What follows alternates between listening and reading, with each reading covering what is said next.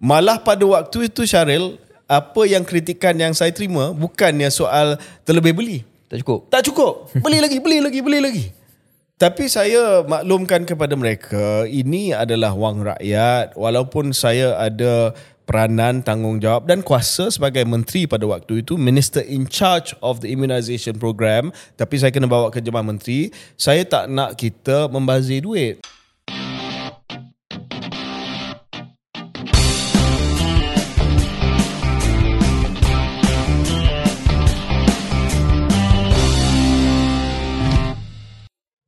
Assalamualaikum warahmatullahi wabarakatuh.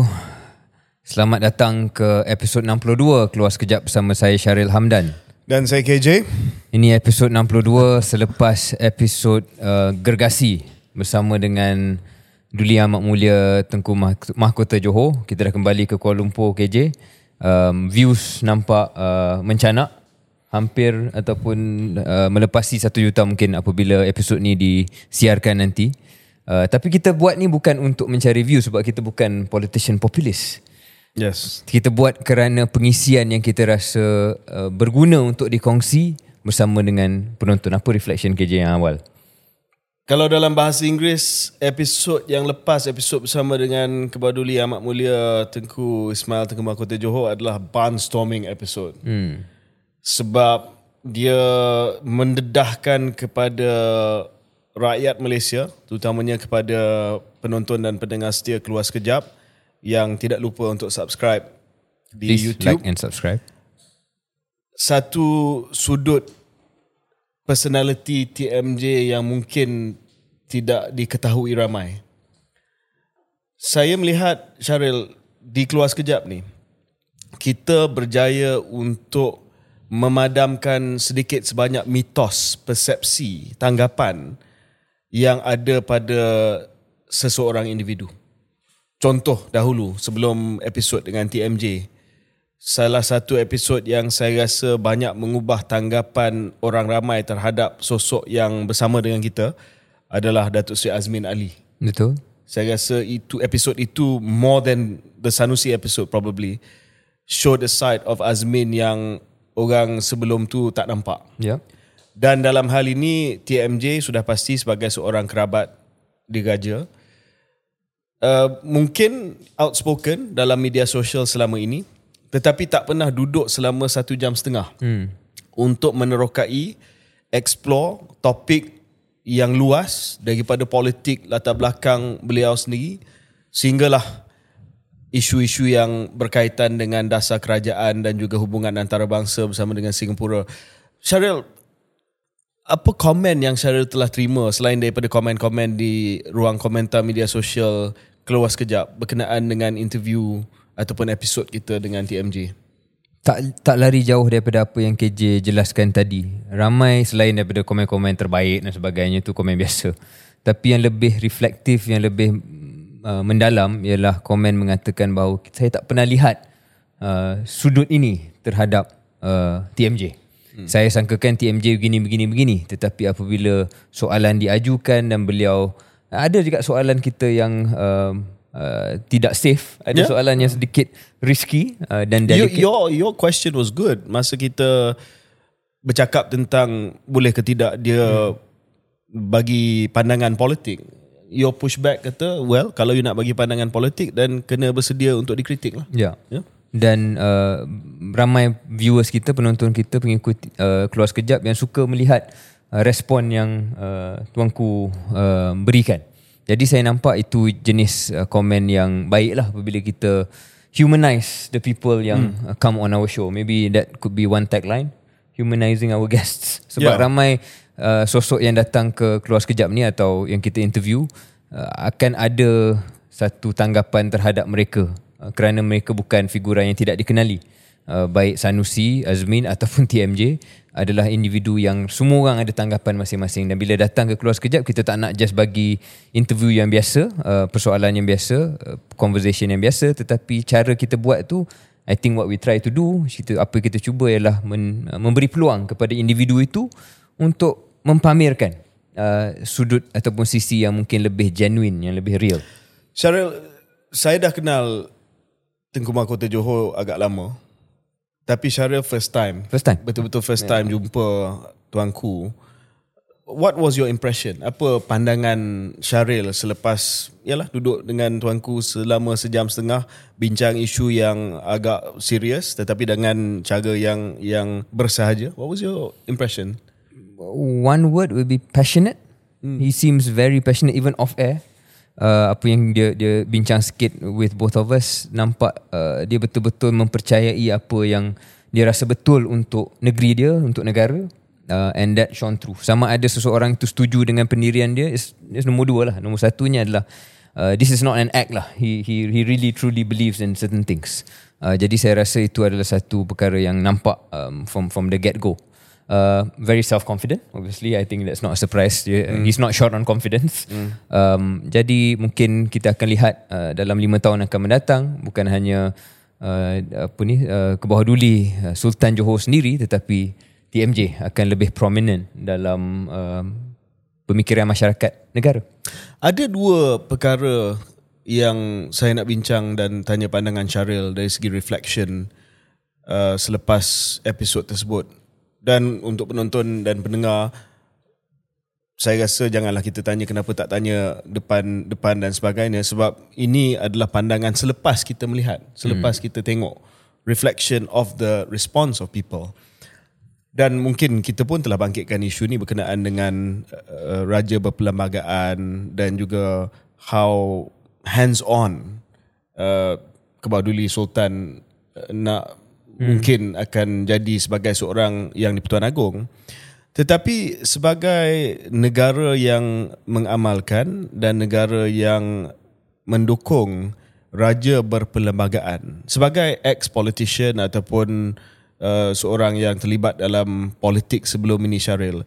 Apa pandangan Syaril kepada a more activist monarchy dalam konteks uh, constitutional monarchy. Constitutional monarchy ni macam kita ada juga bincang dengan TMJ tempoh hari kalau di di United Kingdom hmm. sangat-sangat constitutional monarchy. Maknanya dia tak akan blur the line langsung. Hmm. Tetapi di Malaysia ini mungkin disebabkan keadaan circumstances Uh, sebelum ini hang parlimen ataupun parlimen yang tidak ada majoriti yang jelas kepada mana-mana pihak kerajaan yang sedia ada pun sebelum titah yang di Pertuan Agong is a minority Ya. ya um, apa risiko bila kita ada aktivis monarki ataupun raja yang lebih um, yang lebih aktif dalam pentadbiran negara Pertama mungkin sebelum jawab soalan tu direct ialah memahami dalam konteks Malaysia bagaimana rasa penghormatan yang teramat tinggi terhadap institusi raja itu sendiri.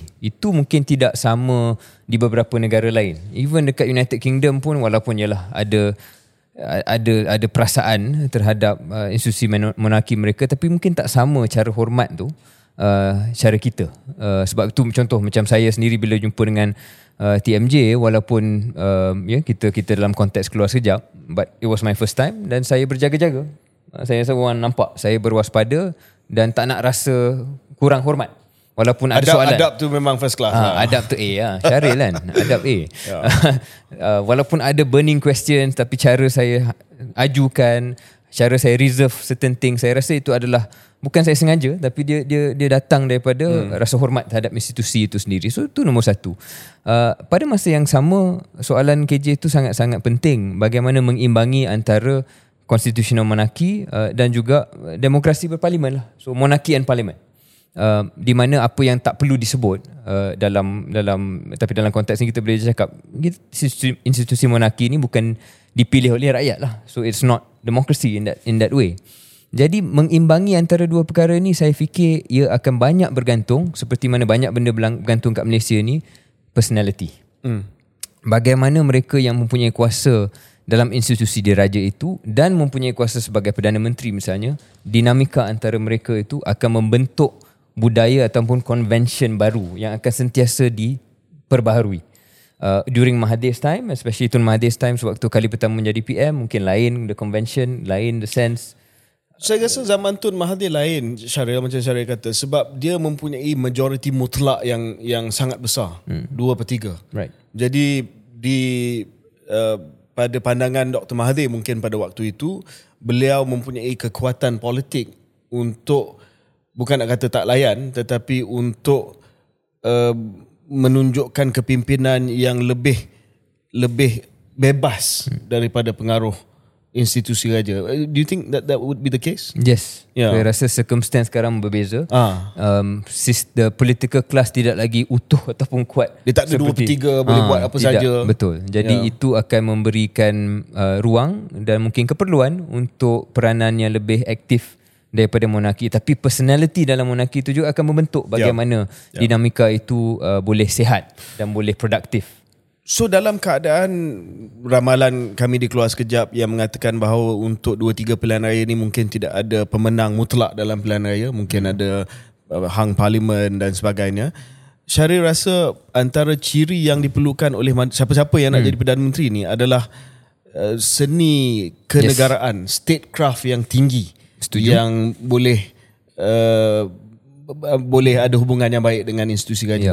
Seni kenegaraan that's, that's Statecraft fantastic. lah. Ya, statecraft bagaimana mengurus banyak uh, uh, elemen dan satu elemen yang paling mustahak sekarang ni adalah institusi diraja. Ya. Uh, dan saya fikir itu adalah perkara yang uh, tak boleh uh, mana-mana bakal Perdana Menteri atau Perdana Menteri sedia ada uh, lari daripada hakikat itu. Um, cuma yang mungkin kita lihat dalam beberapa komen sesiapa yang benar-benar uh, berpegang pada prinsip demokrasi itu akan rasa khawatir lah. Yes, tapi itu membawa saya kepada poin kedua yang saya hmm. nak bincang dan tanya pandangan Syaril. Saya juga agak terkejut sebab ramai yang sebelum ini mempunyai pandangan yang agak sinis ataupun pandangan yang agak kritis, bukan sinis, lah, kritis hmm. terhadap institusi raja ni.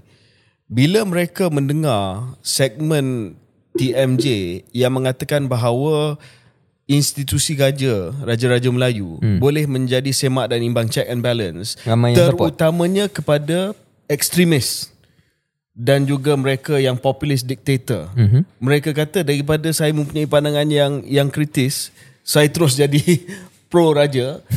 Ini mungkin sebab mereka rasa oh dengan pengaruh 3R dan sebagainya mereka tidak mahu melihat di Malaysia seolah-olah ada kebangkitan seorang populis seperti Donald Trump yang menggunakan kaum agama dan sebagainya dan raja ni boleh mainkan peranan untuk moderate ataupun untuk semak dan imbang apa saja perkembangan yang mungkin boleh mendorong kepada kebangkitan seorang populis yang menggun- menggunakan apa nama ni Ya. uh, kaum dan juga agama. Saya rasa bukan sekadar soal uh, ekstrim ses, uh, sahaja tetapi mungkin ini adalah cerminan hilangnya keyakinan sebahagian rakyat um, dunia sebenarnya bukan hanya di Malaysia terhadap the promise of democracy And the political Uh, process. And the political process. Mungkin yeah. saya kalau hilang keyakinan terlalu keras. Jadi saya tarik balik hilang keyakinan. Tapi dah mula mula sinis lah. Sama ada demokrasi political process yang seperti mana kita belajar dalam buku teks boleh membawa kepada outcome keberhasilan yang sebenarnya dijanjikan. Hmm. Sama ada soal keamanan di dunia. Negara demokrasi pun banyak yang berperang, banyak juga yang buat perkara yang tak patut. Sama ada soal keba- kebajikan rakyat. Ada je ada sahaja negara-negara yang demokrasi yang tak dapat capai ke tahap uh, human development yang sepatutnya ada. Jadi uh, you know what was that Win- Winston Churchill's quote? Uh, democracy is the worst system apart from all systems. Apart from, uh, all all other systems. Um, so saya rasa ini sa- salah satu era dalam ketamadunan manusia di mana there is a bit of doubt Yeah. about whether democracy is the only way to do things. Uh, dan mungkin reflected in this uh, nostalgia dan juga a hope harapan uh, yang terhadap institusi lain lah dalam konteks Malaysia ni institusi raja. My last reflection ataupun pandangan refleksi terakhir saya berkenaan dengan episod bersama dengan TMJ, ia telah menyebabkan the politics or the tribalization of politics to be silent hmm. post episode. Hmm. Tribalization of politics ini kebanian politik. Betul loh Bobby? Bani. Oh, Bani tribe kan? yeah. Kebanian politics. Politik. Hmm. Banyak hari ni kebanian politik. Apa itu tadi? Uh, uh, statecraft. Uh, Statecraft seni, kenegaraan. Banyak kita hasilkan hari ini di BP. Uh, kebanian politics, the tribalization of politics maksudnya dalam politik di mana-mana lah bukan sahaja Malaysia tetapi di negara-negara lain kita dah ikut bani kita. Orang bani yang uh, yang lain buat apa-apa memang semua tak betul lah. Hmm. Kita saja yang betul. Hmm. Tetapi dalam episod TMJ ni, bani-bani yang ada ni semua confused. Ada tapi dia diam. Uh, tak dia diam Takut. sebab satu segmen uh, TMJ pukul yang ni. I Satu see, segmen lagi TMJ pukul yang ni. Yeah. So dia semua diam Confused. lah. Uh, confused. Contoh, contoh TMJ kata ada pertikaian berkenaan dengan pasukan Yeah. di yang mengapit yang Mak Muhammad uh, Perdana Menteri PMX keluar dalam headline kata doesn't have a good team. Itu memang bani uh, PMX tak suka lah. Lepas tu uh, berkenaan dengan isu yang kita akan bincang nanti uh, Minggu Solidarity uh, Palestin hmm. di sekolah-sekolah TMJ kata uh, apa yang berlaku di salah sa- satu sekolah di mana pelajar murid-murid sekolah menggalas senjata uh, mainan dan sebagainya uh, adalah sesuatu yang tak bagus. Hmm. Maka Bani uh, PN dia tak sukalah benda tu. Hmm. So sekarang ni tengah tengah confused lah. Tapi kadang-kadang dalam keluar sekejap pun macam tu ada part yang kita berat ke sini ada part kita berat Tapi ke sana. masalahnya bila kita buat dua-dua Oh, hentam dua-dua kita. hentam, ha. Bila TMJ buat you know yes sir. So yes, correct, correct. That's the difference. That is the difference. That is the difference. Um, sebelum tamat Yeah. reflection ni, adakah wajar KJ mungkin kita komen juga tentang apa yang TMJ sebut beberapa komen yang seperti Sure. mana KJ katakan tadi soal pasukan PMX, uh, prestasi kerajaan dan Go for it. sebagainya. Um, I don't know KJ tapi saya saya rasa mungkin ini peluang untuk kita bagi pandangan dan mungkin yang ni Bani PMX uh, kurang selesa lah kalau kita go all the way and, and comment about this. Yeah. Saya rasa KJ ad- dah tiba masanya um, penyokong-penyokong PMX kena terima hakikat that sometimes you will be criticised lah. Itu je saya minta. Sometimes you will be criticised. Dan seolah-olah sekarang ni kalau sentuh saja macam ada problem yang besar lah. Dan uh, you know uh, ada reaksi yang yang begitu tersusun. Reaksi dia disproportionate lah. Yes. Padahal saya rasa ini adalah benda yang biasa dalam demokrasi. Ya. Dan benda yang biasa apabila capai ke tahap dan kedudukan yang nombor satu dalam dalam sistem politik negara kenalah terima kritikan. Ya. Jadi kalau ada sentuh sikit, ada kritik sikit, uh, relax lah jangan emo sangat. Relax lah Kamu semua ni uh, Bani lawan tetap lawan Jangan jadi Bani Kleenex Kan Okay. Okay anything else No, that's all. I think I think we'll, we'll talk about other things uh, dan kita akan sentuh mungkin apa yang Ya. disebut oleh TMJ Tapi juga dalam nak- komentar kita nanti. Nak bagi teaser kepada Pendengar dan penonton Keluar sekejap lah Hmm. uh, Episod dengan dengan TMJ ni Bukan the last episode Yang akan mengundang Seorang tokoh besar lah Sebelum akhir tahun InsyaAllah. Kita akan We're gonna end this This year Hmm. With another barnstorming episode Hopefully Hopefully. Yeah So watch out for that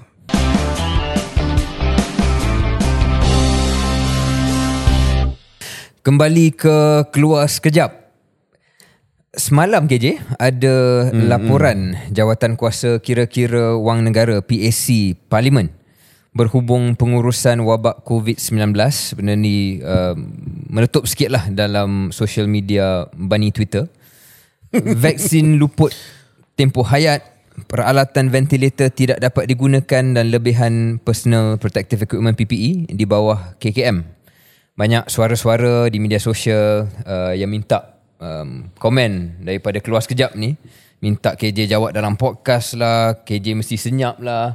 Ini episod ke-20 episod ke-30 di mana setiap kali ada apa-apa yang sentuh sikit benda dengan KJ semua excited nak cuba proof that um, you know KJ ni takkan berani cakap KJ ni takkan berani jawab. Saya bersama KJ dah 15 tahun.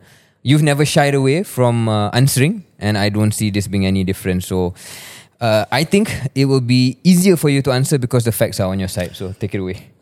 Terima kasih Syaril. Saya rasa terpanggil untuk menggunakan platform keluar sekejap dan saya rasa tidak menyalahgunakan platform sebab ini dah jadi isu awam dan perlu dijawab. Sebelum saya jawab Syaril, pertamanya saya nak ucapkan terima kasih kepada Syaril yang mengiktiraf bahawa dalam sejarah saya dalam politik saya tak pernah tidak mahu jawab apa-apa. Dulu masa di KBS pernah ada satu isu penyelewengan, saya, saya jawab di parlimen, malah saya masih lagi jawab sebab isu itu di kita semula, saya tak ada masalah jawab. Uh, kalau diajak untuk debat, saya debat. Saya antara mungkin satu-satunya sebelum Syaril debat dengan Syed Saddiq dan sebagainya yang debat Rafizi, yang debat Ambiga. Saya jawab di parlimen. Semua isu lah. Tak pernah saya duduk di parlimen ataupun saya uh, selindung di belakang peraturan-peraturan mesyuarat. Dan uh, untuk kali ini juga, saya akan jawab.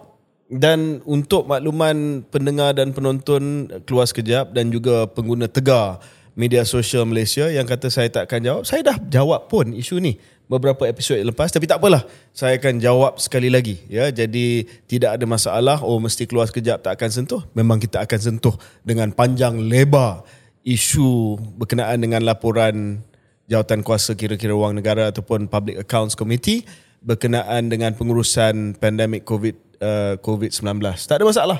Tak ada masalah. Itu yang pertama. Yang kedua, Syaril, saya mengalu-alukan laporan dan juga siasatan dibuat terhadap isu-isu yang besar terutamanya projek ataupun program-program yang besar yang melibatkan wang rakyat. Ini sepatutnya dibuat. Kalau kita tengok hari ini di United Kingdom COVID inquiry, inquiry telah uh, sedang berlangsung berkenaan dengan pengurusan COVID dan juga keputusan-keputusan yang dibuat. Dan saya ucapkan terima kasih kepada jawatan kuasa kira-kira wang negara kerana telah sekali lagi buat siasatan uh, dalam perkara ini. Ini kali kedua Syaril sebab sebelum ini uh, sebelum uh, pilihan raya saya pun telah menjawab di PAC berkenaan dengan perolehan vaksin dapat laporan yang bersih yang mengatakan bahawa semua perolehan dibuat mengikut tata cara dan mengikut peraturan yang bagus.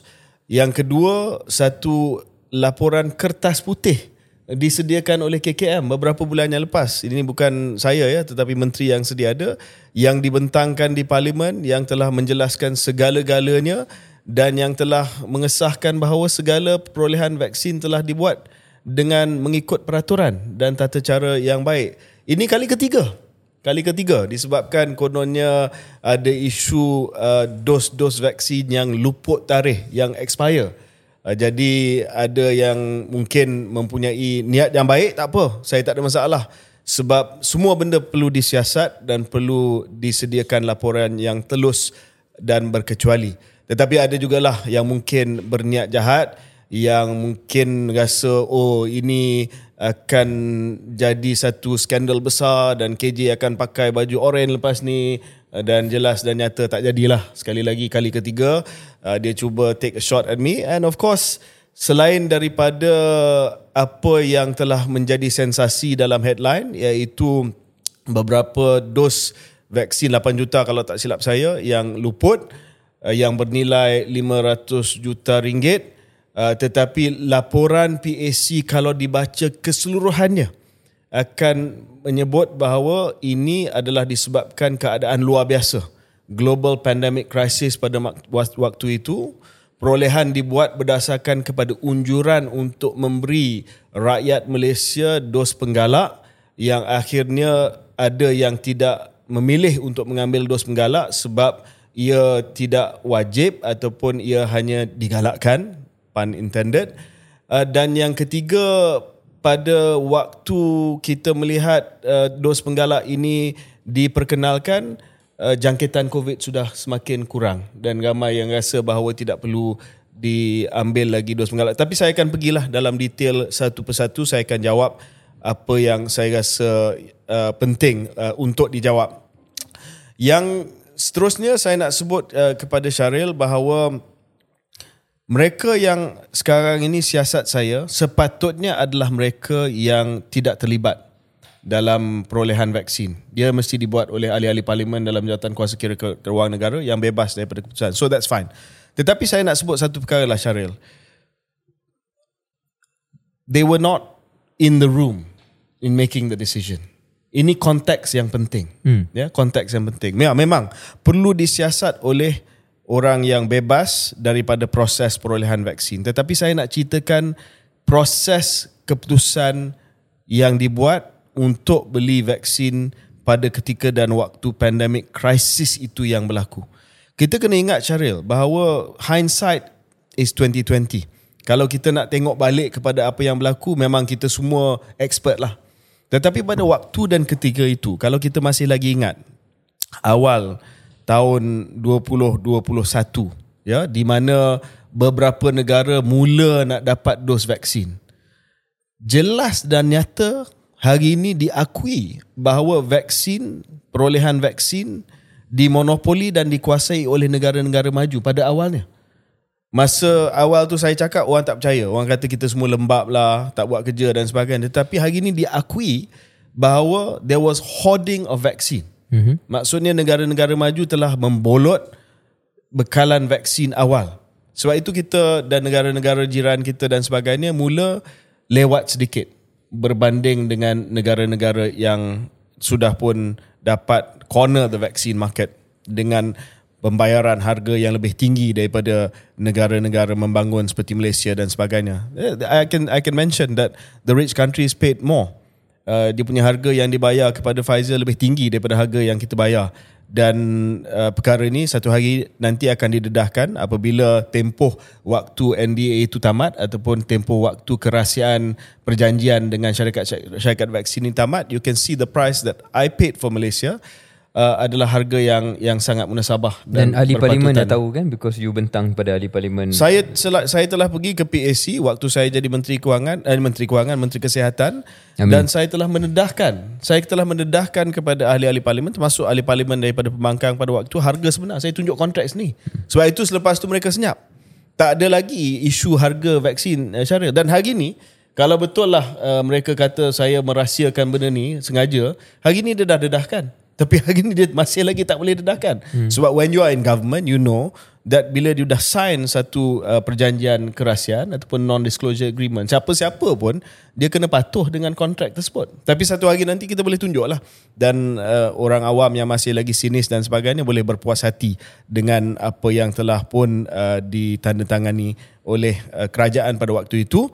Walaupun the first few perjanjian ditandatangani oleh uh, Dr. Adham, dia Menteri Kesihatan, tapi saya The other thing is saya nak bagi tahu bahawa I take full responsibility. Ya, walaupun Dr. Adam uh, Menteri Kesihatan sebelum saya Menteri Kesihatan tapi soal perolehan vaksin walaupun saya bawa ke kabinet jemaah menteri tapi I made the decision ya dengan persetujuan Perdana Menteri pada waktu itu Tan Sri Mahyudin dan selepas uh, Datuk Seri Sabri saya bawa ke kabinet saya dapat persetujuan daripada jemaah menteri saya dapat pandangan daripada peguam negara tetapi the big call I, I will take responsibility. So, so KJ tidak bersindung di belakang no, kalau, kalau kebertanggungjawab sama saya saya tidak akan campak orang lain di bawah bas. Memang it was my call. Hmm. I had to make the call. Dan tak ada masalah untuk uh, siapa-siapa kata okay ini keputusan dia jadi dia kena jawab lah saya nak jawab Okey, kita pergi kepada uh, isu vaksin. Tapi sebelum nak pergi kepada isu vaksin ni, ada satu lagi isu yang saya nak just uh, tepiskan dengan dengan mudah lah. Sebab bila keluar semalam apa nama ni laporan jawatan kuasa kira-kira wang negara PAC berkenaan dengan pengurusan wabak COVID, dia bukan hanya vaksin, dia ada tiga bahagian. Satu vaksin luput tempoh hayat, satu peralatan ventilator tidak dapat digunakan dan lebihan PPE ataupun personal protective equipment. Uh, untuk apa nama ni perolehan ventilator ni uh, ramai yang uh, bijak pandai ni kata ah kena jawab soal ventilator. Senang saja. Hmm. ventilator perolehan ventilator ni pada tahun 2020 hmm. saya jadi menteri kesihatan pada bulan Ogos 2021 even if you cannot get the facts right uh, i don't even know why you're talking to me. Sebab ventilator. Bukan saya nak kata yang ini saya campak uh, menteri lain bawah bas tapi this is factual. Hmm. this is factual. Soal vaksin saya tak campak siapa-siapa bawah bas. Tapi ventilator macam mana saya nak tanggungjawab tentang ventilator tersebut? I wasn't yep. even in the seat. Yep. saya bukan menteri kesihatan pada waktu itu. So kalau nak cakap soal ventilator ni kena tanya pada tuan penyebadan bukan saya. Hmm. ya? Uh, saya kena jelaskan. PPE pun sama juga ya? Sebab perolehan ini dibuat uh, sewaktu sebelum saya. Tapi ada jawapan juga yang telah pun diberi itu terpulang tapi that's that wasn't my call. I'm coming back to my call here yeah my call here.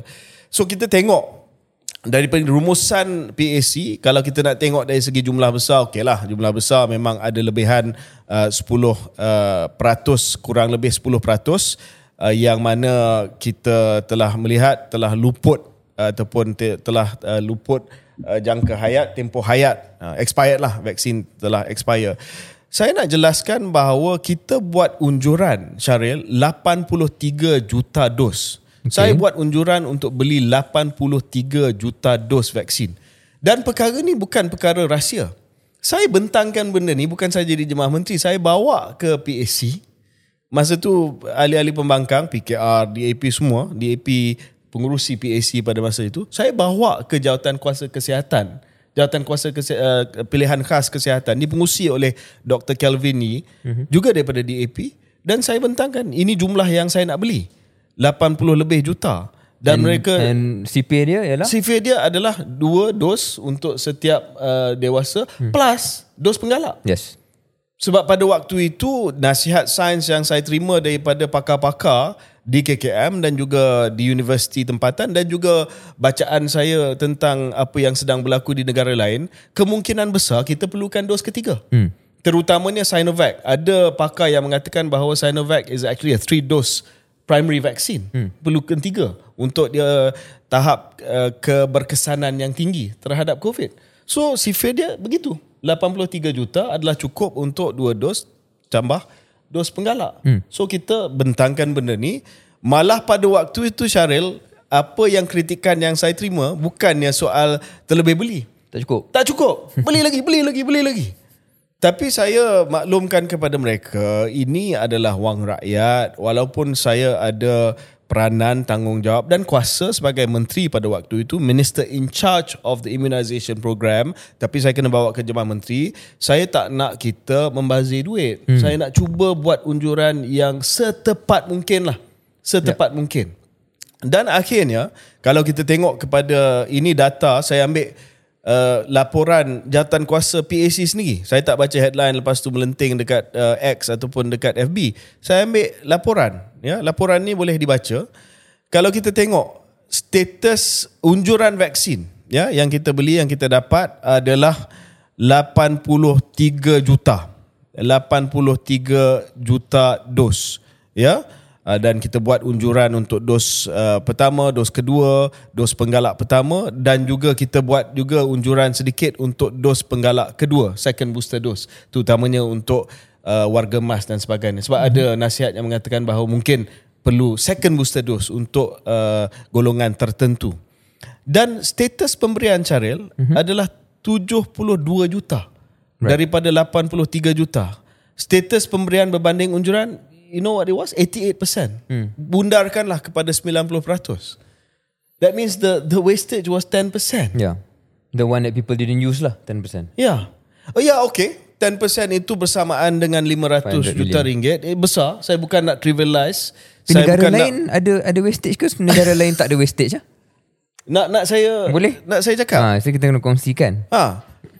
In the Philippines, the total COVID vaccine wastage has been estimated to hit over 50 million doses by the end of March. 50 yeah. juta vaksin dos vaksin di Filipina luput tempoh hayat. Ya, mm-hmm. ya, okay. Dia punya populasi lebih besar daripada kita, tapi kita luput hayat 8 mm. juta saja. Ini yeah. 50 juta. Di Indonesia, di Indonesia ini uh, awal tahun ni kalau tak silap saya, 40 juta lebih dos pada Oktober tahun 2022. Mungkin last lebih year, tinggi besar sekarang. I think it's more because last year dia punya timbalan menteri uh, Dante Saksono saya kenal uh, bapak Dante ni dia kata Oktober 2022 40 juta dos vaksin di Indonesia yang luput hayat yang terpaksa dimusnahkan. Di Korea Selatan ini uh, saya rasa tahun lepas juga mm-hmm. 13 juta dos di uh, dimusnahkan mm-hmm. uh, kerana luput hayat. And get this Syaril, di Amerika Syarikat 82 juta dos COVID vaksin. Just over 11% of the doses yang diagihkan oleh federal government di Amerika Syarikat yeah. di di uh, musnahkan. Yeah. So dia lebih kurang nisbah sama dengan kita lah sebab mm. kita about 11% also yeah. wastage. And then of course of course uh, untuk Malaysia ni gold standard dia Singapore lah. Mm. Singapore ni yang terbaik kan. Mm. March 2023, Singapura umumkan bahawa uh, jumlah dos uh, ataupun jumlah vaksin COVID-19 di Singapura yang telah tamat luput tempoh hayat ataupun expired adalah sebanyak 15% daripada keseluruhan ataupun get this 140 million Singapore dollars 140 juta did they pay more? Dollar Singapore and they paid more. Yeah. But 140 juta uh, Singapore dollar tu lebih kurang almost 500 Ya. 500 juta ringgit. Jadi And volume benchmark dengan. Singapore we were the same Ya. in terms of the value. In terms of absolute value tapi pembaziran mereka kalau nak Pembaziran panggil pembaziran dari lah, segi uh, nisbah kapital lagi tinggi Jauh daripada kita. So bagi saya saya bukan saya nak memberi alasan berkenaan dengan pembaziran. Satu pun pembaziran kalau boleh kita nak elakkan kita elakkan. Tetapi saya nak bagi tahu bahawa banyak negara lain juga mengalami perkara yang sama. Sebab dalam pandemik apa yang kita nak pastikan adalah kita dapat bekalan yang cukup. Dan saya nak jelaskan di sini Bayangkan kalau tak cukup. Lagi teruk. Saya saya berpandangan Syaril lebih baik kita terlebih beli hmm. daripada tak cukup beli Betul. dalam keadaan life and death. Correct. I take that responsibility. You were not there in the room. I was there in the room. Dan saya tahu apa yang saya buat dan saya boleh jawab. PAC tak panggil saya. And this Jadi- excess purchase is in line dengan apa yang berlaku di negara-negara lain. Memang. Yeah, this is not like Malaysia teruk sangat. Itu Tak. ya- yang pertama syarat. Yang kedua, saya nak bagi tahu kepada pendengar dan penonton, terutamanya mereka yang hentam saya gila-gila se- sejak uh, berita ni keluar. Berita ni bukan benda yang baru. Hmm. Menteri Kesihatan dah cakap beberapa bulan yang lepas cuma disahkan dalam laporan PAC yang kali ini. Yang kedua, saya nak bagi tahu Syaril adalah beli vaksin COVID-19 ni bukan macam beli Panadol kat farmasi. Saya nak satu papan Panadol. Hmm. Lepas tu saya dapat, saya bayar untuk Panadol tersebut. Beli vaksin COVID-19, Syaril pun masih lagi ingat. Benda ni scarce commodity. Ya. Sesuatu benda yang tak banyak. Permintaan dia sangat-sangat tinggi. Kita nak beli, bukan beli dengan farmasi dekat counter carrying farmasi. Hmm. Kita nak kena berdepan dengan Pfizer, kita nak kena berdepan dengan AstraZeneca, kena berdepan dengan Sinovac. Beli hari ni bukan maksud dapat hari ni. Beli hari ni kita kena ada dalam queue.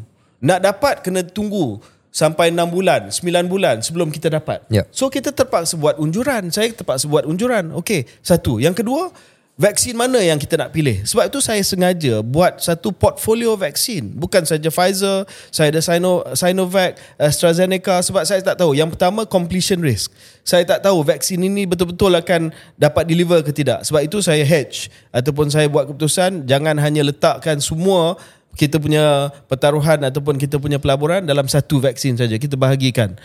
Itu pun saya masih lagi ingat Datuk Seri Ismail Sabri Perdana Menteri dia minta saya beli lebih Sinovac pada waktu dia baru dilantik sebagai Perdana Menteri saya kata kepada dia Datuk Seri Sir kita dah cukup sebenarnya. Tak perlu kita tambah. Dan vaksin daripada Pfizer pun dah mula nak sampai. Dan saya kalau saya terpaksa ikut arahan daripada Perdana Menteri pada waktu itu dia punya kelebihan ataupun pembaziran lagi tinggi. Tapi to his credit Datuk Seri Ismail Sabri bila saya jelaskan dia faham dengan cepat. Dia kata okay hmm. proceed. Hmm. so saya telah cuba menjaga menjaga unjuran dan perolehan ini sebaik mungkin ya. Dan sekiranya tidak ada keengganan untuk orang ramai menerima vaksin dos penggalak kalau dos penggalak itu saya rasa dalam 70% daripada dewasa saja yang ambil dos penggalak kalau ia melebihi daripada itu hampir 90% pembaziran ni tak akan uh, setinggi itu yang pertama. Yang kedua satu lagi perkara Syaril saya rasa kita dapat sumbangan dos vaksin dalam 3 juta dos kot. Hmm. So 3 juta dos tu kontra daripada 8 juta. Unjuran kita sebenarnya bukan 8 juta yang Ya. yeah. yang waste, actually 5 million 5 sebab 3 juta lebih datang daripada US, terima kasih datang daripada Jepun, datang daripada UK, datang daripada China. Hmm. We got about 3 million plus hmm. uh, doses of vaccine. So that that Ada calibration of ada the figure. calibration lah. Yeah. So saya rasa uh, nak hentam saya kena tengok betul-betul lah kepada keperluan pada waktu itu. Hmm. Ya, keperluan pandemik, keperluan ramai yang kata beli saja apa yang ada. You know, you must grab uh, apa saja vaksin yang ada. Sekarang ini of course lah uh, senang untuk kita buat macam-macam komen uh, dan uh, mengatakan apa-apa yang dia rasa oh tak puas hati dengan apa yang KJ buat. But Cheryl, I take full responsibility for what I did. Ya, walaupun ini keputusan kerajaan, keputusan jemaah menteri, yes, it was I I had to make the decision. Yeah. You know, and that was it. Great. No, so rumusannya bagi saya rumusannya nombor satu apa yang lebihan itu adalah konsisten dan ada kalanya lebih baik daripada negara-negara lain. 100%. Nombor dua yang mungkin KJ tak sentuh tapi ada yang mungkin salah faham. Yang expired ni sekarang bukannya KJ beli benda expired sampai kat Malaysia terus expired. Tidak. Tidak. Ada yang anggap. Saya tak beli benda yang expired. Saya tak beli kapal halimunan LCS ya. Saya beli benda dah ada dah. Ya. Cuma tak ada- Penggunaannya tidak sampai penggunaan, unjuran yang- okay.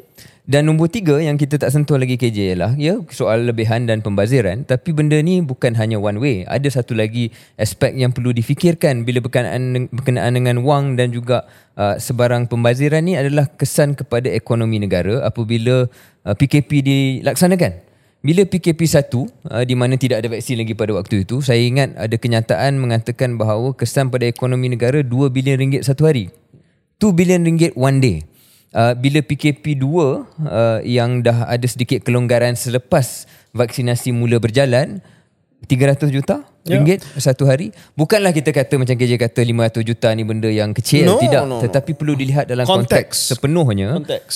when you don't have vaccination kalau tidak ada vaksinasi dan tidak boleh buka ekonomi kesannya pada ekonomi kita semua ingat apa yang berlaku pada zaman PKP itu pun ada kos juga dan kosnya jauh lebih besar Ya Syaril, saya nak ceritakan sikit lah tentang tekanan yang saya hadapi tiap-tiap hari waktu kita melaksanakan program imunisasi COVID-19. Macam Syaril kata, tiap-tiap hari Perdana Menteri, pada uh, awalnya Tan Sri Mahyudin, lepas tu Mak Sabri dan terutamanya Menteri Kewangan Zafrul ya mengingatkan saya uh, bro Open, open. open cepat sikit sebab PKP satu dia punya nilai kos kerugian terhadap ekonomi kita setiap hari adalah 2 bilion ringgit lebih setiap hari. Dan PKP 2 bila dah dibuka beberapa sektor yang lain macam Syarif kata 300 juta ringgit setiap hari kos dia. Hmm.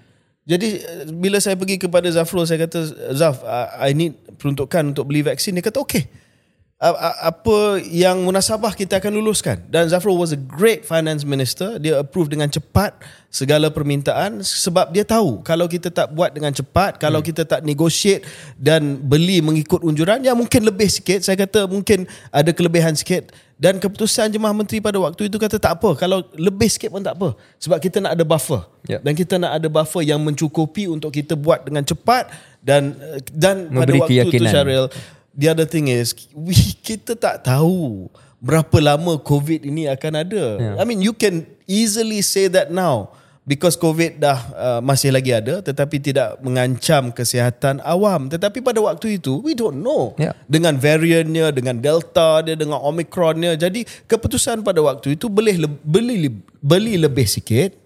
Keputusan pada itu beli lebih sikit supaya kita ada buffer. Sebab Yeah. kita tak tahu selama mana COVID ini akan mengancam kesihatan awam. Sure. You know what this is KJ? This is because it's KJ. If it was somebody else, we wouldn't be talking. Uh, X tidak akan berbunyi. You think so? I, I I know so. Is it why why is it when it's KJ is uh, macam ni? Because you are like Cristiano Ronaldo. Either people like you or people hate you. I'm like Zidane, you know. I, I You're do like my own. Zidane, uh, well- I do. well I do my own thing. You know. I'm.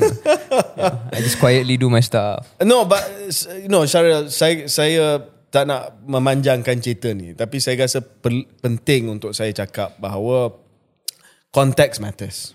Ya, yeah? context matters. Dan saya tengok contohnya dalam komen-komen dalam media sosial ada beberapa komen hatta daripada penyokong PH yang yang fair, yang adil, yang kata dalam keadaan ini lebih baik kita ada pembaziran sedikit berbanding dengan kekurangan. Kalau shortage lagi teruk kesan dia. Yeah. Uh, dan I think you know the, the cynic in me Syaril is that uh, ada yang tak puas hati lah because you know mereka slam dunk dalam hal ini uh, is to see me behind bars because they think that I've done criminal something criminal but then they didn't get that far from it far from it yeah Oh well. Okay. Okay. Do you want to jump to another topic or do I'm- another I'm- I'm- another KJ saya, topic? Saya masih lagi dalam zone uh, untuk terpaksa menjelaskan, Menjelaskan. keputusan-keputusan yang saya buat ni. Alang-alang kita ada bunny Twitter, bunny X, ada bunny TikTok. So ini Ah, ya, Bani tadi, ni tadi Bani- tadi Bani Bani X. Bani X. Bani X ni mau tak puas hati lah pasal ni uh, ni tempoh hayat vaksin semua ini semua kegagalan dan sebagainya and I think I've explained myself. Saya tidak ada masalah untuk debat siapa-siapa saja dalam perkara ini. Uh, sebab saya rasa fakta segala-galanya uh, memihak kepada keputusan-keputusan yang kita telah buat. Hmm. Bani TikTok pula Bukan dia- semua ya Jangan jangan angry Ah, no, no. Relax Ba- Bani ni kita tak generalize lah. Ada ada bani TikTok, ada orang yang Kita uh, pun ada pengguna TikTok. TikTok. Saya pun pengguna TikTok juga. Tapi bani TikTok ni adalah uh, mereka yang telah latch on kepada satu isu ataupun telah uh, memberi tumpuan kepada satu lagi isu yang berlaku waktu saya Menteri Kesihatan. Uh, siapa-siapa yang jadi Menteri Kesihatan ni uh, kena berhati-hatilah sebab macam-macam keputusan yang uh, anda akan buat nanti akan dikaji, akan disiasat, akan dihitung uh, jauh selepas uh, kamu sele- selesai di Kementerian Kesihatan. Ini berkenaan dengan International Health Regulation, Syaril. So, kalau uh, Bani X kata pembaziran yang besar ini pengurusan uh, pandemik uh, COVID-19 uh, pembelian vaksin yang tidak cekap dan sebagainya saya tak jawab tapi Bani TikTok pula kata saya telah jual negara. Saya telah jual kedaulatan negara. Kenapa? So kalau ikut uh, jalur cerita mereka, naratif mereka, saya telah jual kedaulatan negara kerana kononnya saya telah menandatangani apa yang dikenali sebagai International Health Regulation, IHR. Mm-hmm. So sekarang ni IHR ni memang sebahagian dan sewaktu dengan Davos lah, sewaktu dengan Syaril sebagai yang global leader Davos, New Global Order dan sebagainya. Dan perkara ni sedang uh, hangat dibincangkan terutamanya di kalangan bukan sahaja tetapi di kalangan anti-vax dan juga di kalangan mereka yang beranggapan bahawa satu konspirasi besar yang telah berlaku uh, iaitu KJ telah menandatangani apa yang dikenali sebagai IHR untuk jual kedaulatan negara kita dan segala-gala keputusan besar berkenaan dengan kesihatan akan dan boleh dibuat oleh WHO, World Health Organization dan ketua pengarah WHO selepas ini. Jawapan mudah, tak betul. Tak betul. Sangat-sangat tak betul. Dan saya akan jelaskan satu persatu. IHR adalah undang-undang antarabangsa. IHR ini adalah instrumen yang digunakan sebagai undang-undang antarabangsa di kalangan semua negara yang menjadi ahli kepada pertubuhan bangsa-bangsa bersatu dan juga kepada WHO. WHO ini adalah pertubuhan kesihatan sedunia. I- uh, WHO adalah salah satu badan di bawah United Nations ya. Hampir 200 negara, hampir semua negara dalam dunia adalah ahli kepada pertubuhan bangsa-bangsa bersatu dan WHO. WHO ni dia ada dia punya undang-undang lah sebab dalam dunia ni kita perlu ada undang-undang sama ada undang-undang domestik ataupun undang-undang antarabangsa. Fair ya, Syaril? Yep. Eh, International law. Ya, international law ini adalah undang-undang di antara negara. Kalau dalam negara itu undang-undang untuk mempertahankan hak manusia, hak rakyat di peringkat international kita ada international law. IHR ini adalah bukan benda yang baru. Bukan satu instrumen undang-undang antarabangsa yang baru. IHR ini digubal pada tahun 1969. Dah ada IHR, International Health Regulation. Dipinda pada tahun 73, 1973. Dipinda sekali lagi pada tahun 1981. Dan dipinda buat kali terakhir pada tahun 2005 cara. Hmm. International Health Regulation dipinda. So saya tak sign apa-apa. Kita memang ada lah negara yang menjadi negara yang sebahagian daripada uh, undang-undang antarabangsa. Ya. Pengam, pengamalan dunia undang-undang antarabangsa we're part of the IHR. Mm-hmm. So isu dia sekarang Bila pindaan perlu sign tak? Uh, bila pindaan perlu ada persetujuan. Okay So yang 2005 ni Orang lain dah sign Eh, 2005 lima ni cerita lama. Cerita lama okay. Tetapi disebabkan pandemik COVID-19, mm-hmm. maka ada perbincangan di WHO dan juga di World Health Assembly. World Health Assembly adalah persidangan kesihatan sedunia, mm-hmm. sedunia di mana setiap negara ada di dalam assembly ni. Ni macam perhimpunan agama UMNO, mm. tapi untuk kesihatan lah. Mm. Uh, semua negara, dia perwakilan di negara. Mm. Dan pada 2021 Mei sebelum saya jadi menteri, dia ada satu persidangan dan dia kata, "Eh, kita kena update peraturan ni lah. Sebab update uh, peraturan ni dah agak lapuk. Sebab covid kita nampak respon dunia agak lembab. Dan tak cukup power kita punya respon so kita kena buat pindaan kepada undang-undang antarabangsa ni. That's the story lah. Okay so kita semua setuju. Maka kita telah buat satu persidangan special session pada November 2021 special session of the World Health Assembly to consider developing a WHO convention agreement or other international instrument on pandemic preparedness and response. Pada waktu itu ada gerakan daripada negara-negara tertentu, tertentu kita perlu kepada satu perjanjian baru new treaty hmm. pandemic treaty. Ya tapi pendirian Malaysia pada waktu itu saya nak bagi tahu bahawa pendirian Malaysia telah mencadangkan untuk pindaan bersasar kepada akta yang sedia ada Okay. kepada peraturan yang sedia ada dan bukan pindaan keseluruhan ataupun uh, satu perjanjian baru. We ask for targeted. Kita nak pindah benda yang sedia ada, bukan perjanjian baru. Dan saya nak maklumkan juga kepada Syaril pada Mei saya sendiri pergi.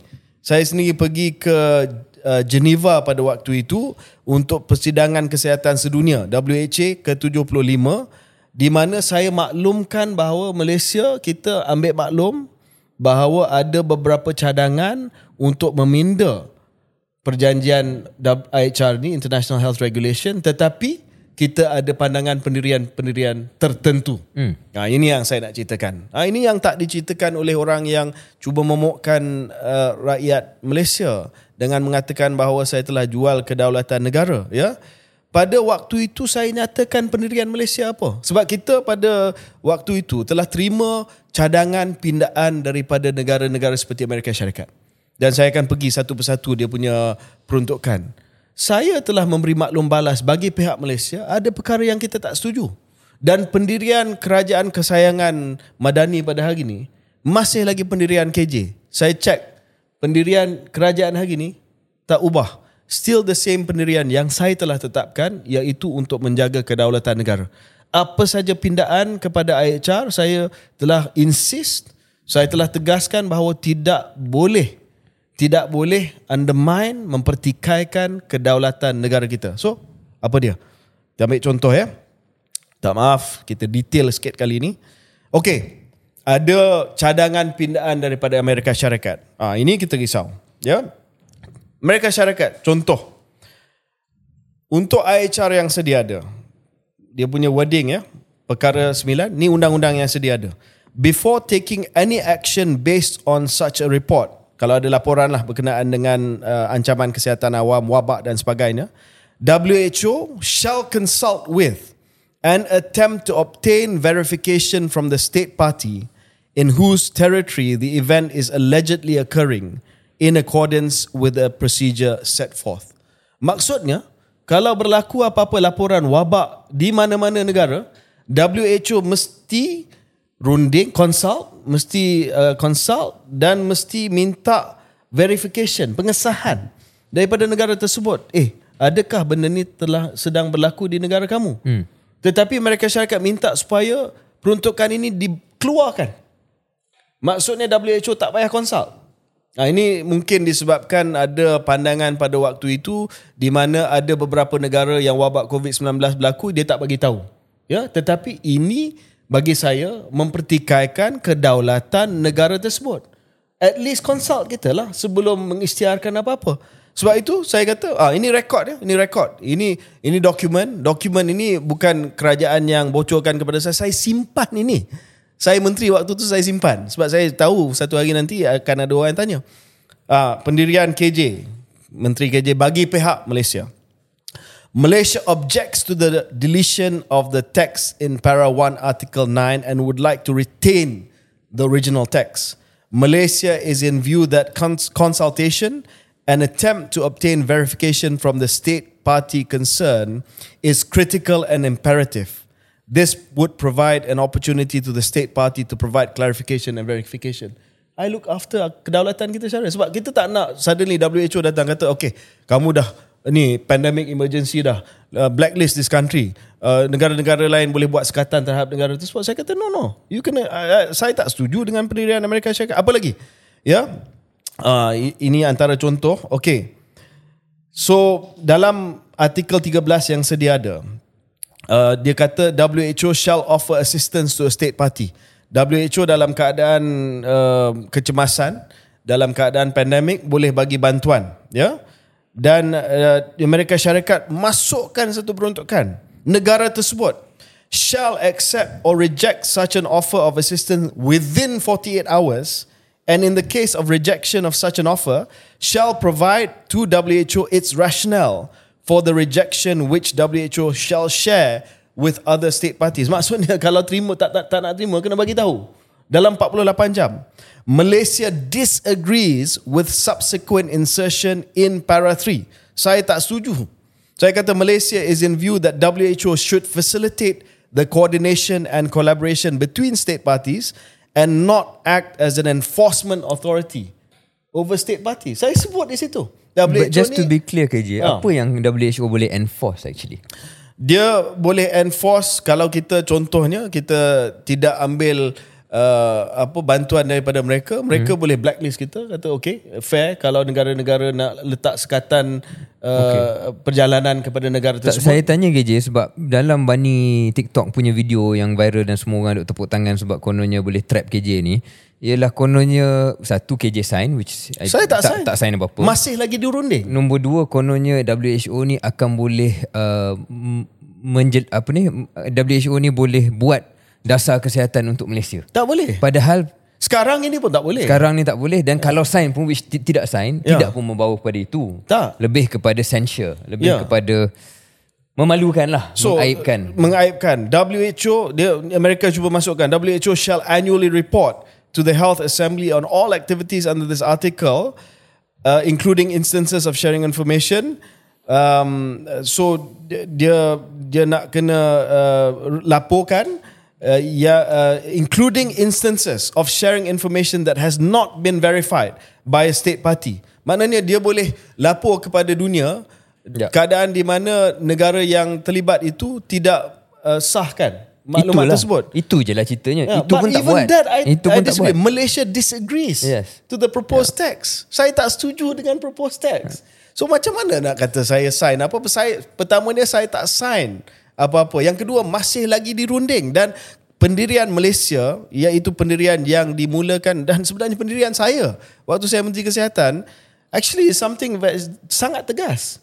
Itu pendirian kita, bantahan kita terhadap Amerika Syarikat. Kalau Syarif bagi saya sedikit masa lagi, saya nak ceritakan tentang pindaan yang kita minta. Hmm. Itu bukan bantahan. hanya bukan hanya KJ bantah tapi Itu bantahan juga Bukan saja something. saya bantah Saya buat kerja Bukan saya bantah Saya Malaysia's proposal for targeted amendments Malaysia ni ada kelas sikit At least waktu saya jadi menteri Dia bukan soal kita bantah saja reaktif Kita siap boleh cadangkan hmm. So satu saya tolak uh, cadangan daripada Amerika Syarikat supaya uh, negara-negara yang terlibat ni uh, hampir wajib untuk melaporkan ya ataupun uh, negara-negara tersebut tak perlu dirujuk pun oleh WHO dan WHO boleh umumkan bahawa negara tu ada wabak dan sebagainya.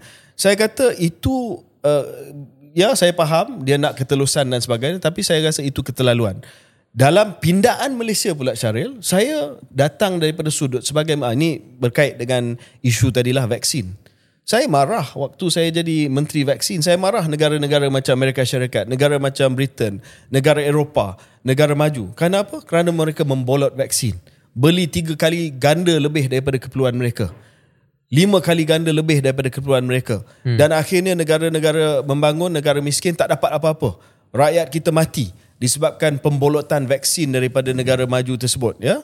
Sebab itu dalam kita punya pindaan, saya datang dengan sudut pandangan bahawa the new amendment must mesti meletakkan soal keadilan dalam pembahagian bantuan sewaktu berlaku wabak di peringkat dunia. So antara contoh saya ini Malaysia punya paragraf ni. The state parties, negara-negara yang terlibat dalam IHR ni, shall implement peraturan, these regulations on the basis of equity, solidarity, as well as and in accordance with their common but differentiated responsibilities. Saya minta, sebelum ini tak ada keperluan untuk kita jaga ke- keadilan, kesaksamaan, hmm. kesamarataan ataupun kesaksamaan negara-negara yang terlibat, ya.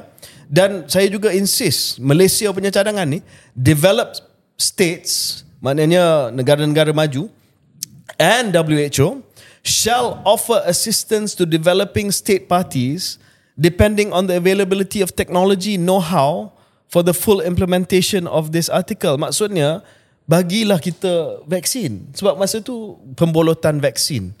Uh, hak intellectual dia tak nak share dengan kita formula macam nak buat macam mana nak buat vaksin. So pindaan Malaysia sebenarnya adalah untuk kita minta keadilan daripada peraturan IHR yang sedia ada, ya. Dan pendirian Malaysia ini adalah pendirian yang disokong oleh banyak negara membangun. Ramai yang datang jumpa saya daripada Afrika, daripada Asia dan sebagainya. Sewaktu saya memberi country statement Malaysia di WHA yang mengatakan bahawa terima kasih kepada Malaysia kerana telah membuat pendirian bagi pihak negara-negara miskin dan negara membangun. Jadi saya harap that clarifies lah. I mean, I've said enough, Syaril. You've listened to me. What do you think?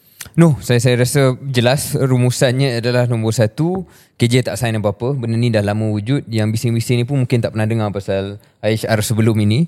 Uh, nombor dua, uh, bukan hanya membantah uh, sebarang pindaan yang KJ lihat mengganggu kedaulatan negara, tetapi juga menambah cadangan yang masih lagi dirunding. Nombor tiga, kalau pun sign, which tidak, tapi kalau pun, ni bukan soal kedaulatan di mana dia akan decide health policy dekat Malaysia. Dia cuma benda yang kita tak setuju kerana dia boleh mengumumkan sesuatu pandemik dan sebagainya tanpa merujuk kepada negara. So tiga poin tu saya rasa harap uh, yang yang marah tadi tu boleh lebih reda lah apabila melihat dengan lebih rasional. Saya rasa tak akan reda Syaril sebab saya rasa dia dengar penjelasan saya berkenaan dengan vaksin, dia dengar penjelasan saya daripada IHR pun masih lagi tak akan reda sebab ini yang saya sebutkan ini the tribalization of politics. Hmm. Ya. Dan malangnya Syaril, Syaril dengan uh, saya uh, kami tidak ada tribe. So bila yeah. tidak ada tribe ni uh, yeah. double jeopardy lah yeah. sebab satu memang tribe uh, lain akan serang kita tapi kita tidak ada tribe untuk uh, sokong kita. Yeah. Kita yeah. hanya ada fakta untuk sokong kita. But slowly we having a small KS tribe. Dia orang beli mark kita, dia orang beli baju kita, so ada lah sikit. Adalah seorang dua yang yang beli merchandise kita. On that note, please check out the KS merchandise and if you belum lagi yeah. dapat mug ataupun tote bag ataupun uh, t-shirt, uh, Syarul, dia orang dah tunjuk dah ada special t-shirt uh, TMJ punya edition. Ada satu quote uh, TMJ yang dia oh. akan letak kat t-shirt tu. Okay. Saya rasa akan okay, uh, kita akan, akan laris di ha. Johor nanti. Okay. Uh, dan di di seluruh Malaysia insya-Allah. Harga kita up sikit kan tu. Harga kita up sikit. Isa apa dia punya quote kat situ? Tak semua yang ada mahkota atas kepala itu raja. Tak semua yang ada mahkota di atas kepala itu raja. Ah, itu yeah. dalam t-shirt yeah. yang kita akan yeah. jual nanti. Okay. Kita With akan, his permission, right? Oh ya. Yeah. Oh, so check first. kita kena kita kena minta permission, yeah. pay royalty. Yeah, pay royalty. No pun intended. Okay, kita akan kembali selepas ini.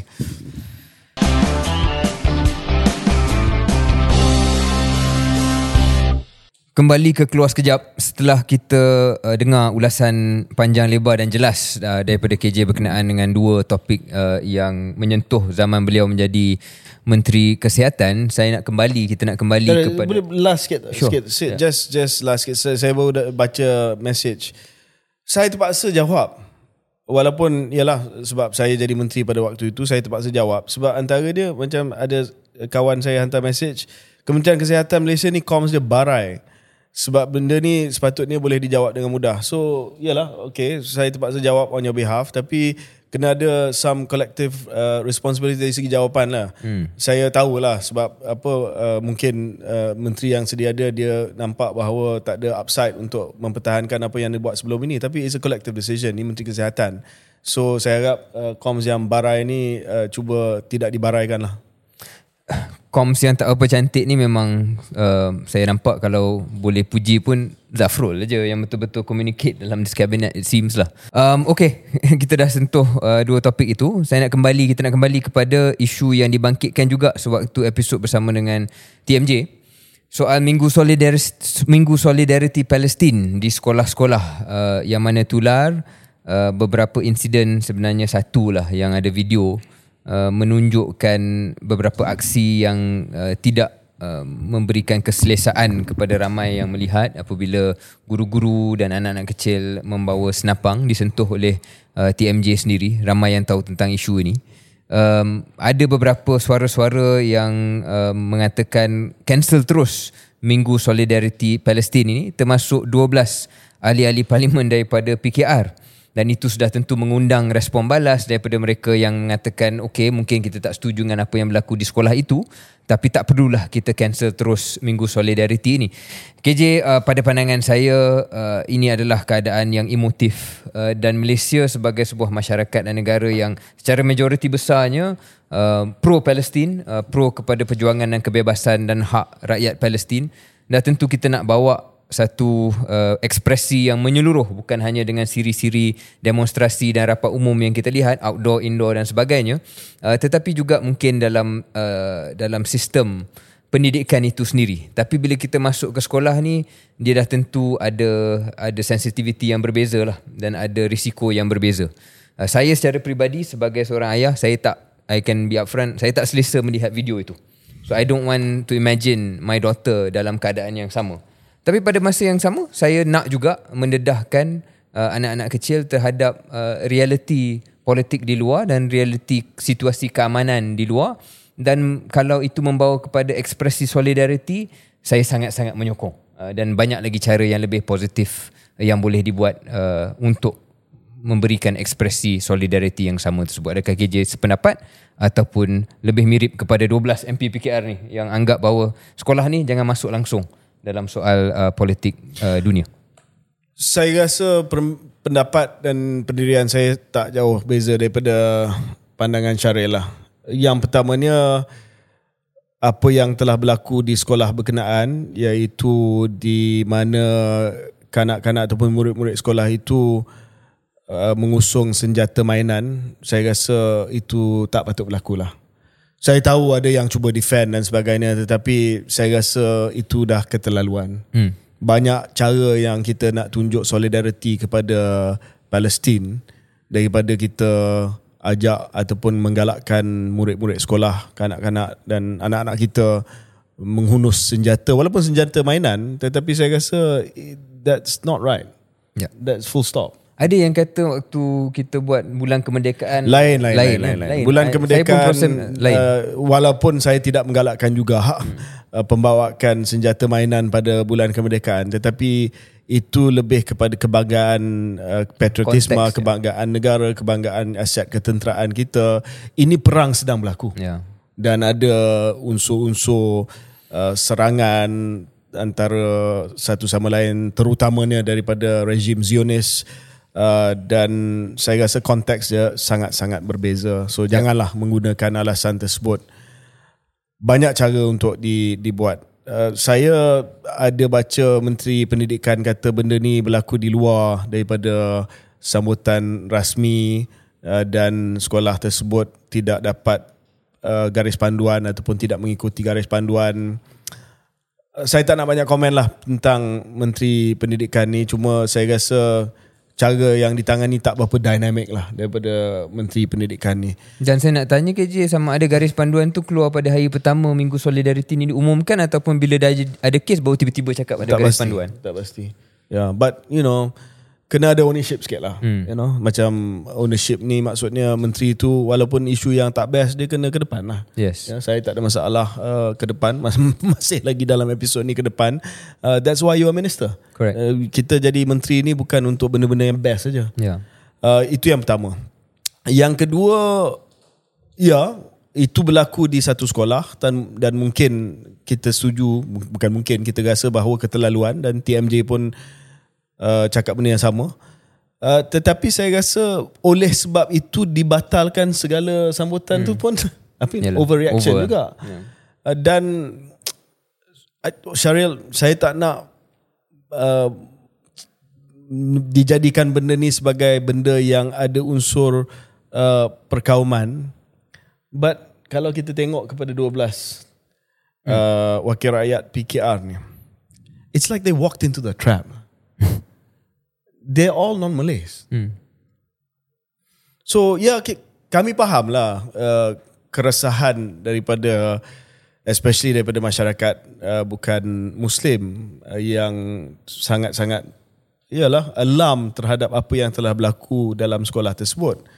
Tetapi bila 12 ahli parlimen atau wakil rakyat daripada PKR semuanya adalah non-Muslim. Ya. You walk into that trap. Ya. Trap apa? Uh, dia masuk dalam perangkap di mana the immediate next day kita tengok uh, pemuda UMNO. Bukan PAS. Hmm. pemuda UMNO. Uh, Akmal Dr Akmal ketua pemuda UMNO. Hmm. cadang PM hantar 12 wakil rakyat PKR ke Palestin the subtext kita dah tahu dah subtext itu apa? Ya.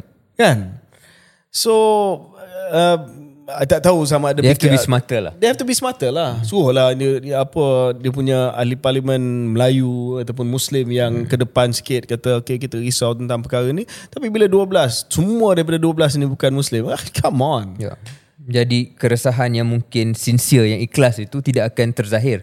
Apa yang zahir adalah satu messaging bahawa yang non-Muslim ni tak bersama dengan yang Muslim dalam memperjuangkan hak so- Palestin. Dia so- akan jadi macam tu. Tactical failure lah. Tactical failure. Kita panggil dalam tentera tactical, tactical failure daripada PKR sebab Hmm. benda, benda ni jadi bola tanggung. Although saya nak tanya juga uh, persoalkan juga adakah ini uh, actual plan by PKR ataupun 12 orang yang you know a bit rogue uh, in in expressing a view uh, yang tidak mewakili parti lah mungkin dia dia cuma terpanggil untuk berkongsi pandangan tersebut. Jah berdasarkan kepada dysfunction yang sedang berlaku di dalam kerajaan ni saya rasa dia rogue lah. Tak ada apa benda yang diselaraskan sekarang ni. Okay. Um, happy days. Happy Uh, days ya. should Bukan saya go- cakap tapi uh, pandangan umum umum. Okay, uh, ya yeah. Rome Statute. Rome Statute hmm. Palestin masih lagi dalam soal Palestin. Uh, Menteri Luar Datuk Seri Zamri Abdul Kadir uh, mengatakan bahawa Perdana Menteri Israel Benjamin Netanyahu boleh dihadapkan ke Mahkamah Antarabangsa ICC International Criminal Court atas tindakan terhadap Palestin. Tetapi untuk buat perkara itu perlu ada pihak-pihak yang menjadi parti to the Rome Statute uh, dan Malaysia bukan salah satu penanda tangan uh, Rome Statute yang kita tahu selama ini menjadi isu ataupun selama ini pada tahun 2019 zaman muafakat nasional uh, ditolak ataupun di, ditentang um, Rome Statute ini untuk makluman uh, semua dalam ICC ni uh, Mahkamah Antarabangsa ni KJ tolong betulkan dia ada uh, perlu di perlu di refer uh, oleh mereka yang menjadi ahli Rome Statute ataupun uh, Majlis Keselamatan uh, hmm. PBB lah uh, the Security Council can also refer certain parties to the ICC. Uh, jadi persoalannya uh, kita tak boleh so Malaysia tak boleh buat perkara tu sebab kita kita tak sign the statute um, dan ini membawalah kepada persoalan sekali lagi adakah wajar untuk uh, kita semak semula keputusan itu dan uh, menjadi pula ahli kepada uh, Rome statute ini. Uh, kali ini mungkin the same kind of remark KJ yang champion untuk kita jadi Rome Statute ni bekas ahli parlimen Kelang Charles Santiago um, dan perkara ini akan uh, di saya rasa akan terus bermain. Pada pandangan saya KJ, it's not about Rome Statute or anything but do you even have faith in ICC? Adakah uh, kita tahu PBB dan juga Security Council pun boleh block. So actually kalau kita jadi Rome Statute pun in this case, kita refer pun I saya rasa ada banyak kesangsian lah bahawa Israel dan Netanyahu akan ever face any criminal charges at the ICC. So for me it's almost an academic discussion. Tapi saya rasa uh, perlu ada tekanan. Walaupun uh, kita tahu akan ada usaha untuk sekat proses mahkamah uh, jenayah dunia ini terutama daripada Amerika Syarikat tetapi perlu ada tekanan. Dan walaupun kita bukan ahli kepada Rome Statute, saya rasa tak salah untuk Malaysia buat desakan tersebut. Sebab memang institusi itu ada. Hmm. Keahlian kita, saya akan sentuh nanti kenapa kita ada beberapa kebimbangan. Hmm. Uh, tidak bermaksud bahawa kita tak boleh uh, minta supaya Netanyahu dirujuk kepada ICC. Sebab kita institusi itu dah ada. Dan uh, uh, untuk makluman pendengar dan juga penonton keluar sekejap, proses uh, International Crime Tribunal ni bukan uh, selalu gagal, Syaril. Hmm. Uh, of course, the, the most famous Nuremberg trials hmm. selepas Perang Dunia Kedua yang melibatkan pemimpin-pemimpin daripada Nazi, uh, kerajaan Nazi Germany. Even the International Crime Tribunal for former Yugoslavia, hmm. Slobodan Milosevic, for instance, was uh, charged Yep. uh, at the court. So benda ni boleh jadi. Uh, tapi dalam Konteks keadaan geopolitik. konteks tersebut memang ada sokongan daripada semua lah Ya. untuk merujuk dan mendakwa uh, mereka sebagai penjenayah perang. Tapi dalam hal ini confirm uh, US tak akan benarkan uh, anak didik kesayangan uh, United States Netanyahu dan juga segala Bani Israel oh, Bani Israel that actually works mm. um, Bani Israel uh, dirujuk kepada uh, mahkamah uh, jenayah antarabangsa but saya pendapat bahawa masih lagi perlu kita desak ya walaupun kita bukan uh, uh, party state kepada Rome Statute. Balik kepada Rome Statute uh, Syaril mm-hmm. saya nak jelaskan just an explainer kenapa bantahan itu berlaku. Pada tahun 2018 ada usaha daripada kerajaan Pakatan Harapan di bawah Tun Dr Mahathir untuk Malaysia menandatangani dan uh, accede kepada Rome Statute. Tetapi ada usaha membawa perkara ini uh, ke satu pe- uh, peringkat di mana kebimbangan let me just get to the crux of the matter kebimbangannya sebenarnya uh, adalah uh, kebimbangan immunity ataupun kebimbangan kedudukan Sri Paduka Baginda Yang di-Pertuan Agong. Yep. Uh, di negara kita Yang di-Pertuan Agong bukan hanya ketua negara, head of state, tetapi Yang di-Pertuan Agong adalah juga commander in chief mm-hmm.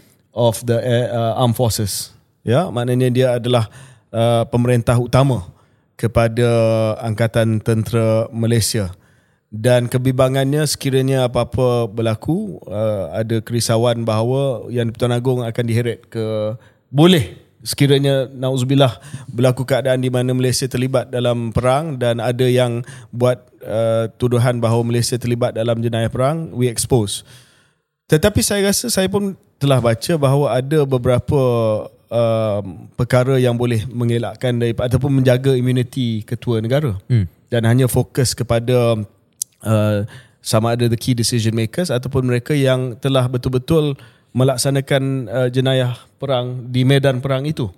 Tapi that's for another day lah. Uh, tetapi saya berpandangan bahawa Rome Statute ini adalah sesuatu yang mungkin perlu kita lihat semula dalam konteks apa yang berlaku pada hari ini. Mm-hmm. Uh, di mana Malaysia cuba mengambil pendekatan menjaga kedudukan ketua negara tapi pada masa yang sama juga terlibat untuk melihat bagaimana kita boleh terlibat dalam satu sistem perundangan antarabangsa yang boleh merujuk orang macam Netanyahu. Jelas uh, penjenayah perang ke satu proses pengadilan. Dan last thing on this uh, Syaril just saya nak jawab sikit lah sebab ada seorang yang rasa dia terpaling pandai di di X juga yang mengatakan bahawa uh, KJ lah yang sebenarnya memulakan bantahan terhadap uh, Rome Statute uh, dalam parlimen. Yang cakap benda ni pun dia lebih kurang sama level dengan yang cakap pasal IHR ni lah. Bantahan saya di parlimen bukan terhadap Rome Statute. Bantahan saya di parlimen adalah ISET. Asset, ya. Yeah. Saya, I said, ingat tu. I said and Rome Statute are two Dua different uh, instruments. So, I mean, mungkin saya tak tak tak ingat pun nama dia. Tapi yang tengok ni dia sudah pasti rasa cili yang sangat pedas lah. Hmm. Sebab, I mean, come on. You can't even distinguish between Rome Statute and I said. Yeah. Oh well, that's uh, oh well. Oh well. That's, that's that's who we're sometimes dealing with. I'm on a roll here. Yes, Let's go. You are. Mm. Okay, uh, deep into the episode, saya rasa yeah. mungkin um, mungkin last point on Palestine KJ sebelum kita masuk ke topik terakhir yang ringkas ni. KJ nampak berapa banyak politis politicization dalam Malaysia Malaysia ni tentang isu Palestin sebab saya tengok tribalism yang KJ sentuh tadi suka tak suka wujud juga dalam soal Palestin ni lah uh, dalam soal demonstrasi yang berbeza, rapat umum yang berbeza, siapa punya crowd lagi besar, siapa yang ada yang kata PM tak buat cukup banyak, ada yang kata terlalu over. So saya rasa perkara ni pun akan berterusan dalam kanta tribalism yang kita sebut tadi. Saya betul-betul meluat dengan isu ni lah Syaril. Sebab dah sampai tahap di mana sepatutnya kita tunjuk solidariti. Maksudnya siapa-siapa yang nak buat demonstrasi pun kita sokong lah. Ya. Kalau kita tak nak hadir, kerana kita nak hadir yang demonstrasi itu, ya. yang dibuat oleh bani kita, then at least tak payahlah kita nak nak apa condemn, condemn lain. orang lain. Ini seolah-olah kita semua nak tunjuk, uh, minta maaf nak cakap lah, uh, kejantanan siapa yang lebih utuh. Hmm. I mean, come on lah. Benda ni, ya ada satu demonstrasi yang uh, dikecam hebat oleh hampir semua orang. Itu kita faham ya. Sebab ada kekilafan yang berlaku ya. yang memang teruk lah. Tetapi yang lain saya saya nampak dah jadi childish dah. Oh demonstrasi kita lagi besar. Kita uh, terpaling Palestine. Hmm. and it's a bit comical melihat tragedi yang sedang berlaku di sana. Ya. dan kita duk compete dalam hal yang dan masing-masing ada cara untuk express dia punya yeah. solidarity. Ada oh dia ni uh, commercialize sebab dia nak jual t-shirt ataupun nak jual hmm. uh, itu dan sebagainya. Saya rasa you know can you just get away from your high horse lah. Orang hmm. tengah mati dekat Gaza ni. Orang tengah kena bom setiap hari. Mungkin tak lama lagi akan ada uh, total ground invasion hmm. of Gaza. Dan kau ni risau yang you punya demonstrasi lagi Ada besar. Ada benda lebih penting lain. daripada ego lah. Individu di Malaysia. lebih penting daripada your own ego and your own sense of self-importance. Yeah, this is not about you. Yeah. This is, I mean, untuk yang buat demonstrasi Palestin ni, sama ada buat di Axiata ke, buat di depan kedutaan Amerika Syarikat ke, this is not about you. This is about the Palestinians. Yeah. Okay? Okay, just keep that in mind. We all keep that in mind, even us. Um, last topic KJ. Um, last topic. Lain sikit. Uh, just briefly, ada pengumuman semalam bahawa PNB, KWSP dan KUAP akan co-invest. Dia akan melambur sekali dalam aset industrial Osram Opto Semiconductor di Kulim. Uh, di mana secara ringkasnya dua tiga dana kita ni EPF, PNB dan KUAP letak duit untuk ambil alih uh, factory rasanya kilang Osram tu dan dia akan lease balik kilang tu kepada Osram. So Osram miliknya oleh dana-dana Malaysia, Osram akan sewa balik dan duit yang Osram dapat ni dia boleh membeli equipment-equipment uh, peralatan canggih yang diperlukan untuk aktiviti mereka uh, di Kulim lah. Yang saya rasa nak sebut perkara ni secara ringkas sebab ini akan uh, harapnya memangkin FDI yang lebih uh, tinggi, dia akan membawa kepada aktiviti yang Osram nak buat ni lebih cepat kerana dia boleh ada kewangan untuk beli peralatan yang sewajarnya, memberi peluang kepada peluang pekerjaan yang lebih berkualiti tinggi. Uh, dan kenapa saya minat bercakap secara perkara ini bukan hanya tentang kes ni secara individu KJ, tetapi it's proof or an evidence bahawa dana-dana kita ni boleh collaborate, boleh kerjasama. Kerana antara kritikan yang saya selalu dengar dan mungkin KJ selalu dengar di luar oleh pasaran ialah kita banyak sangat glicks, kita banyak sangat GLIC yang buat kerja masing-masing yang tidak berbincang sesama sendiri, yang tidak kongsi uh, kemahiran dan juga uh, pengetahuan untuk membuat satu strategi pelaburan yang baik untuk negara, hanya nak jaga uh, kepentingan ataupun jaga uh, image diri sendiri sahaja. Uh, saya rasa ini adalah bukti bahawa persepsi itu boleh kita canggah ataupun boleh kita kita perbetulkan apabila tiga dana ini boleh co-invest in a Malaysian asset ataupun an asset di Malaysia. Ya, dan saya melihat Syaril satu poin yang saya nak sebut tentang berita ini adalah untuk menjayakan New Industrial Master Plan ni bukan segala-galanya memerlukan suntikan fiskal kerajaan. Hmm. Maksudnya institusi kita Ya. boleh mainkan peranan. Betul? Uh, so ada yang kata mungkin dari segi komitmen fiskal, komitmen duit kerajaan persekutuan untuk NIMP dan sebagainya agak underwhelming. Ya. Saya sendiri yang, Uh, tetapi ini contoh bagaimana It's not fiscal uh, money. pin, uh, simpanan ataupun savings kita, savings sama ada dalam bentuk KWSP, who's the other one? KWSP kan? uh, Co-op and EPF. Uh, co-op. KWSP, PNB and, E- and Co-op. Ah, so savings lah, Ya. yeah. savings negara kita Ya. boleh deploy uh, ke arah uh, matlamat uh, NIMP. Ya. So this is uh, untuk makluman pendengar dan penonton yang nak tahu tentang ekonomi. This is what you use savings for. That's why there's a relationship between savings and investment. Correct. Countries that can deploy their savings for uh, good investments, uh, Get countries the that do well, return. Yeah. better returns. And this is how you might communicate kerajaan Madani. Things, good things that you do, uh, communicate it better. I think it's uh, they're they're beyond help, really lah. one comes anyway. One comes. Anyway. okay. okay. Have a good trip to Singapore. Thank you. See you in a few days. Bye bye.